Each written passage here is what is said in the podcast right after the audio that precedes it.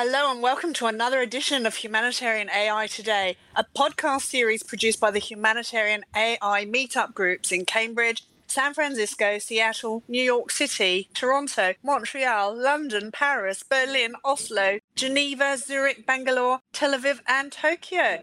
Today, we're interviewing a very special guest, Vilas Dhar. Welcome.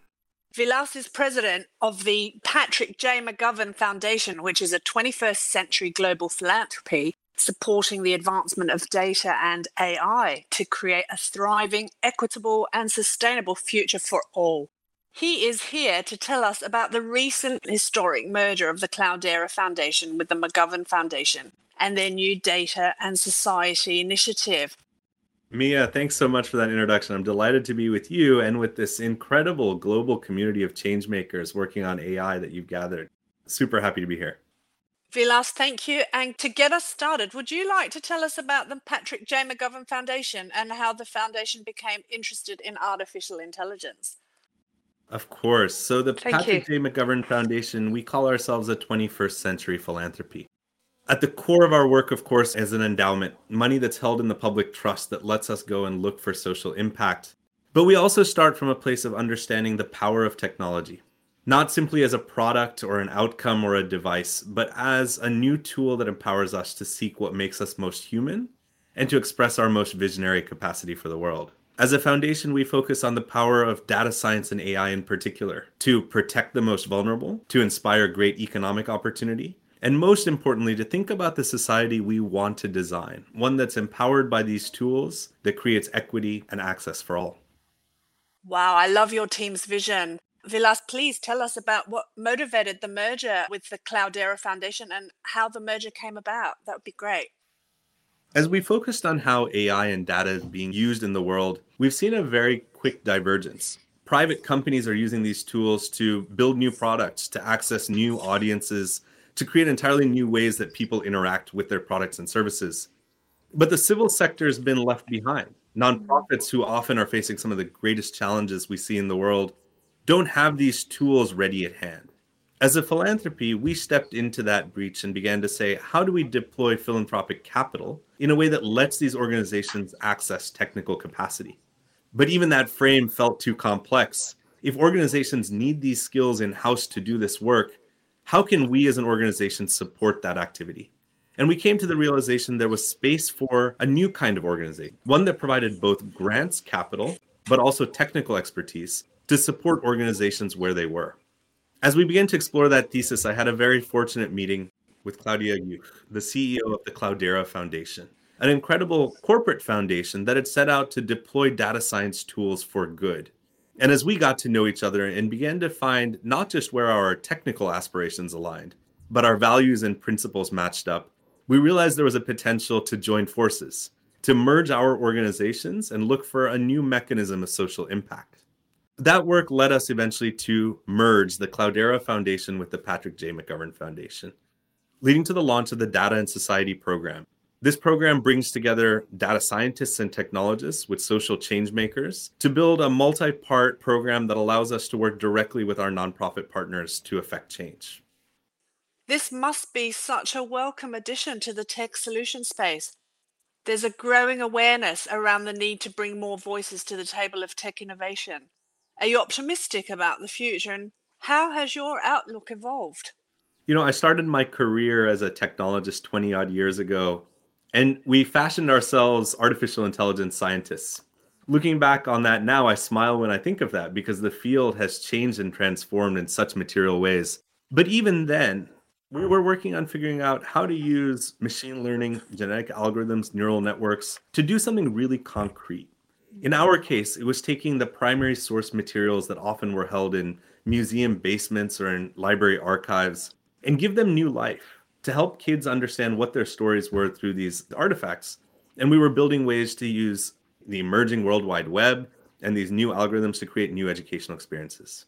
That work showed me just how important it was in the process of building technology products to think about agency and intent, to use these tools to let children decide what they were interested in, to find the kinds of topics and subjects they wanted to explore and make sure the technology was capable not just of responding to that, but being additive to it.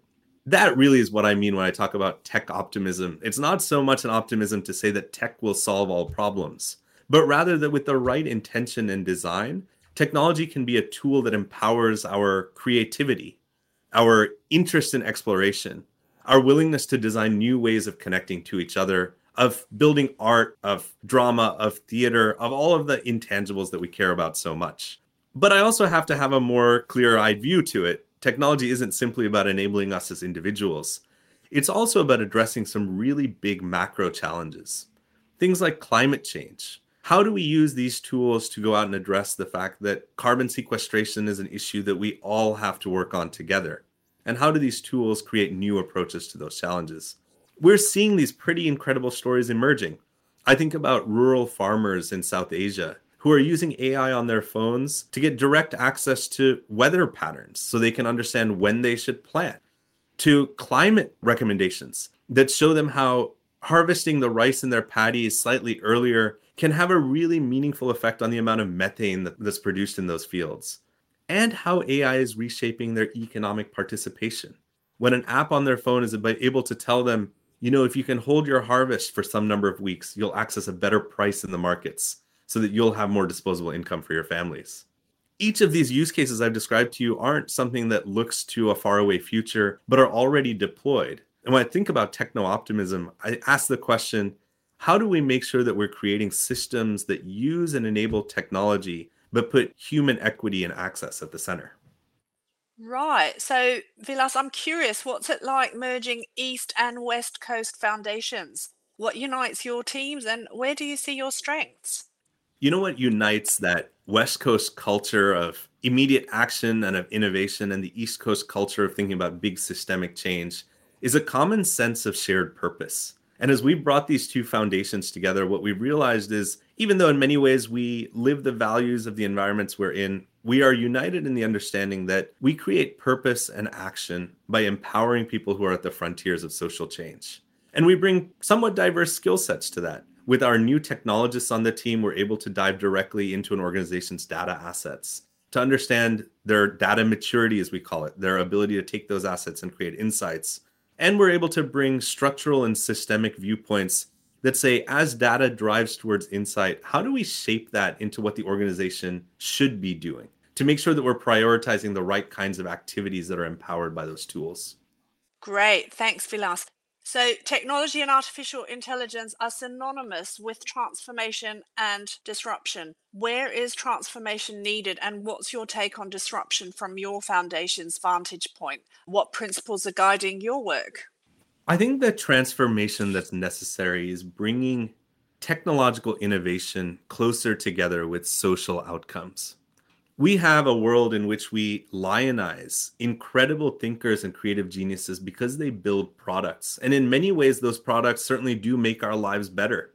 I can't think of what my life would look like without having my entire music library at close touch, without the ability to connect to friends and relatives across the globe, and so many other things.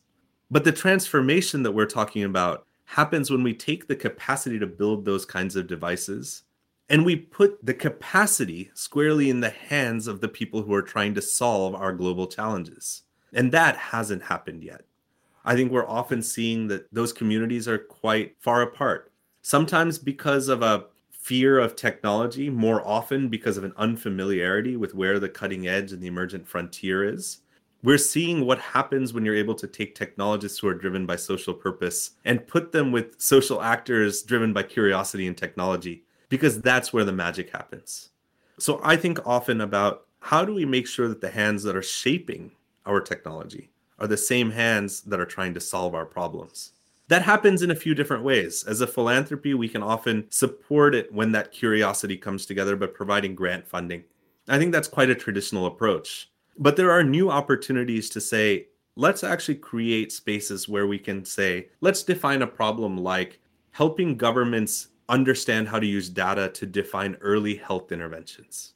That requires a multitude of actors who bring their own identities and their own skill sets. It requires doctors at the front line who are understanding what the problems are that they're facing on a regular basis, who are able to collect data and share it with technologists who can review that data and build products on top of them that deliver insights. And then policy officials and governments that can step into that and say, in true partnership, we are able to learn from what you've done and define policy which we can then deploy, which then protects the most vulnerable. But that system, that virtuous cycle, requires careful tending. And it requires also that we put at the core of the work something that we call IDEA, four key principles around inclusion, around diversity, around equity, and around accessibility. Now, each of these are quite powerful words, right? And we could have a conversation about each of them individually. But let me just say that if you take those four ideas and bring them into the technical pursuit of developing product and the social pursuit of developing a solution, then you get something that's much more than the sum of its parts. That's so insightful. A lot of work advancing artificial intelligence is being carried out by open source initiatives run by volunteers. How do you see yourselves collaborating with open source initiatives? Open source is such a short little word that describes such a massive idea right? The idea that technologies can be developed not just with a corporate direction or with a strategy deck and a PowerPoint slide, but rather by bringing together a community of common purpose and saying, let us all contribute to the idea of what this might become. There's no better metaphor, I think, for how technology might intertwine with social purpose than to say, how do we distribute ownership, the ability to architect the solution, the ability to iteratively deploy it in the field and to continue to make it better. Open source should be at the core, not just of our technology, but in many ways our policymaking and our societal rules. So it's certainly attractive to know that the tools we use are open source, but the responsibility that comes with that is to continue to invest in making sure that we are contributing to the open source community. And the way that we think about that is by bringing both problem definitions and data assets to the community at large and asking for collective solutions that bring the very best of innovation, but also of iterative development to the tool. Particularly as we go to nonprofits, one of the lessons that we have seen is while each nonprofit is quite unique in the data assets they own and where they might be on their data maturity journey, the problems they face are also similar because so often they're dealing with populations that are deeply vulnerable, that often don't have sovereignty over their data, that raise policy questions about where and how we should use their data for meaningful purpose. And in each of those questions, they cannot be answered by a small group of technologists trying to build a product, but should be open sourced. And so we're really excited to think about how we bring together Slack communities of practitioners, how we bring together AI experts and data stewards, legal experts and policymakers to define an ongoing body of knowledge that can be continually curated by the group to figure out how to address this stuff. I've taken your question about open source and technology and made it much broader, but it is an underlying ethos as well to the way we think about the work. That's great. Thanks so much, Vilas.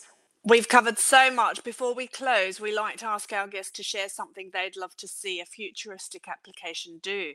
So, what would you like to see? I can give you my first response, which is to say, one day I'd really love to play music with the Beatles. And I'd love to see how AI could help me make that a possibility. But outside of the fun of it, I really think a lot about how there is a fundamental dignity in being human that is sometimes attacked or diluted or sometimes abraded by the societies and the structures in which people have to operate. I think particularly of refugees, people who have had to leave their places and their comfort and their dignity, and often are in places where they are looking for help and succor and relief from all of us.